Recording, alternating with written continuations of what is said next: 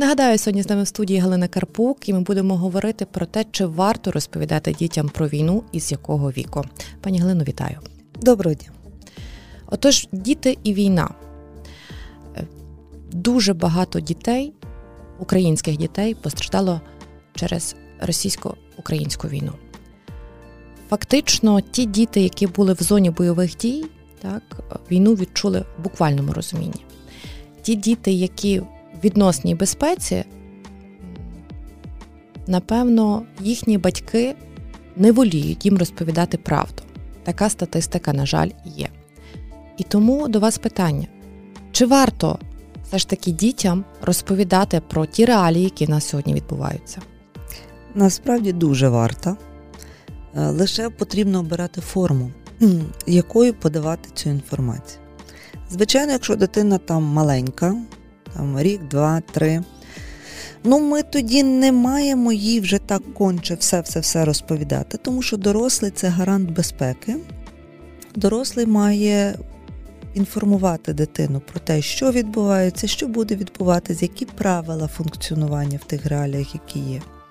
Тому що навіть малі діти вони мають все одно якесь інформаційне поле. Е, вони можуть на, на майданчику поговорити з кимось з інших дітей і почути якусь інформацію в тій формі, яка буде для них травматична. Вони можуть почути телебачення, радіо, інтернет, тому що вони ходять по хаті, вони чують, що відбувається.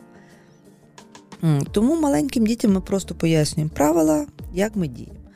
Ось е, твоя валізка, якщо щось ти із собою береш, якщо звучать сирени, сирени це небезпека, ми йдемо в укриття. Якщо батьки декларують щось для дитини, розповідають правила, вони мусять цих правил дотримуватись самі. Оці подвійні стандарти вони є найбільш травматичні для дітей. Коли батьки розповідають, що ти маєш йти в укриття і що сирени це небезпечно, а самі сидять на дивані і дивляться телевізор. Так не можна. Якщо дітки трошки більшенькі, вже там з трьох рочків, ми їм розповідаємо про те, що в країні відбувається війна, що це небезпечно, що країна сусідня, наш сусід напав, і ми боронимо свою державу, свою незалежність. Але поряд з тобою є батьки, і батьки будуть боронити твою безпеку. Ми зробимо все ж для того, щоб тобі було добре. Ми про тебе потурбуємося. Оцей первинний меседж, що гарантом безпеки дитини виступає дорослий, який поряд, і він зробить все для того, щоб дитині було безпечно, конче важливий для дитини. Тому що такі ну, геополітичні великі масштаби дитинка маленька не може зрозуміти. Але що мама, там, тато, бабця, ну хто турбується, є поряд, і він зробить все для того, щоб було безпечно, це дуже важливо. Не варто дітям розповідати казочки про якихось там велетнів, ну, якісь такі дуже метафоричні змісти перекладати. Ні. Просто розповідаємо про те, що, що відбувається, де є небезпека, і що є люди, які гарантують безпеку нашої країни. Це Збройні Сили України, це ті, хто пішли у військо, хто боронить нас. А ми, як твої рідні, будемо боронити тебе. Вже старший там підлітковий вік, там вже ми можемо проводити бесіди з дитиною, бо в дитини може виникати багато запитань. І ці запитання можуть бути дуже незручні. І вони заставлять нас задуматися над своїми позиціями, над своїми баченнями. Але це та тема, про яку важливо говорити. З дітьми, в принципі, важливо говорити. Коли дитина починає задавати незручні запитання в підлітковому віці, які саме мали би бути ці запитання, і як батькам готуватись до них, і як правильно надати відповідь, щоб не травмувати? Ну, перше, не брехати. Діти не пробачають брехню. Важливо говорити правду. Таким чином, ми вчимо і дітей взаємодіяти з світом і вибудовувати чесні стосунки. Часами нам важко щось розповісти дитині, ем, тому що це наші страхи. Це... Дитині може бути легше це почути, ніж нам про це розповісти. тому що в нас є якийсь свій бекграунд, ми не знаємо, як з нами про це говорили чи не говорили взагалі, чи про щось. Оця комунікативна структура в родинах, вона не завжди сформована.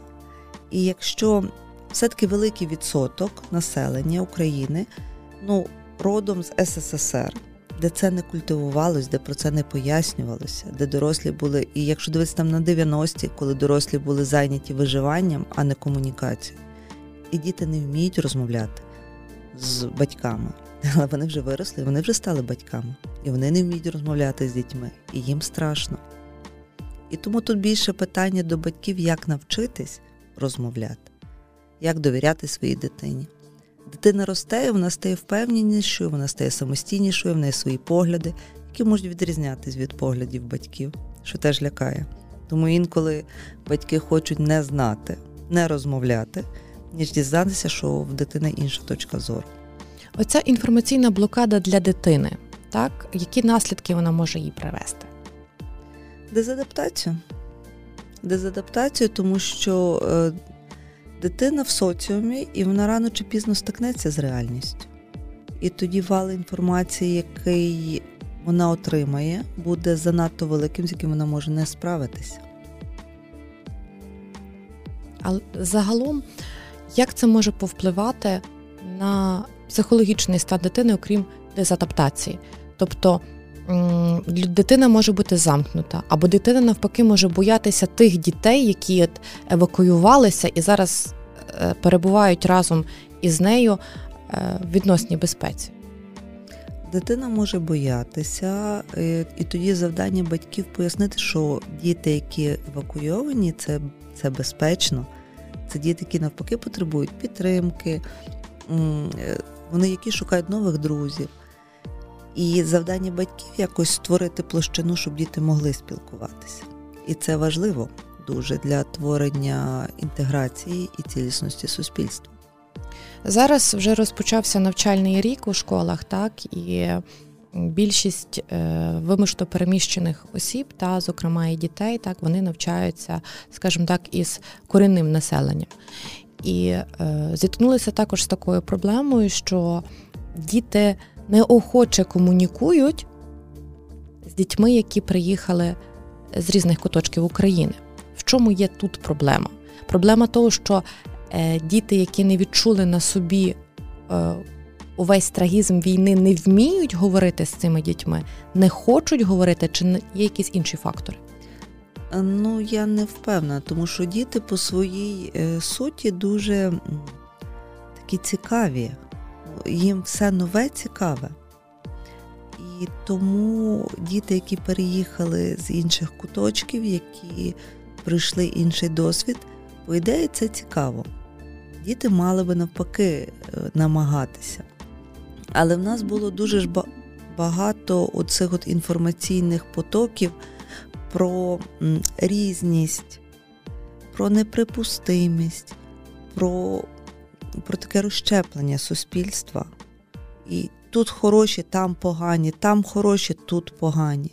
І от оце розщеплення може давати таку дистанцію між дітьми. І тут завдання дорослих говорити про те, що це в порядку. Зараз важливо підтримати ті, хто переїхав, розповісти їм щось показати, розказати, як в нас, які в нас традиції, допомогти їм інтегруватися в наше суспільство в наш соціум, в наші традиції, в наш менталітет. Але це завдання дорослих. Якщо вдома про це з дитиною говорять, дитині в школі буде легше. Якщо з дитиною вдома занадто часто говорять про е, ситуацію в Україні та про війну в Україні говорять забагато зачасто, та і коли дитина вже йде в соціум, та які, а де дитина в такому віці, що їй все цікаво. Е, чи можуть запитання дитини якось збентежити інших дітей, і, зокрема, та й дорослих? Ну, психогігієна, інформаційне оце от дозування, воно дуже важливо. І занадто часто і дуже багато, і лише про війну говорити не корисно ні з дитиною, ні з дорослим. Тому що утворюється така як інтоксикація, іде як перевтома вже тоді. е, підняття тривожності. Тобто все має бути дозовано. І війна це страшно, війна це ті реалії, в яких ми живемо, але наше завдання зберегти мирне життя, і крім війни, ще є дуже багато всього. Війна в країні так, але тут цвіте квіточка, тут біжить котик, тут є песик, тут твоя коліжанка, з якою ви можете поговорити, в принципі, про світоглядні речі. І це теж важливо, дітям особливо. Нагадаю, з нами в студії була Галина Карпук, психологиня. Уже в наступному випуску нашого подкасту ми говоритимо, як правильно говорити із військовими.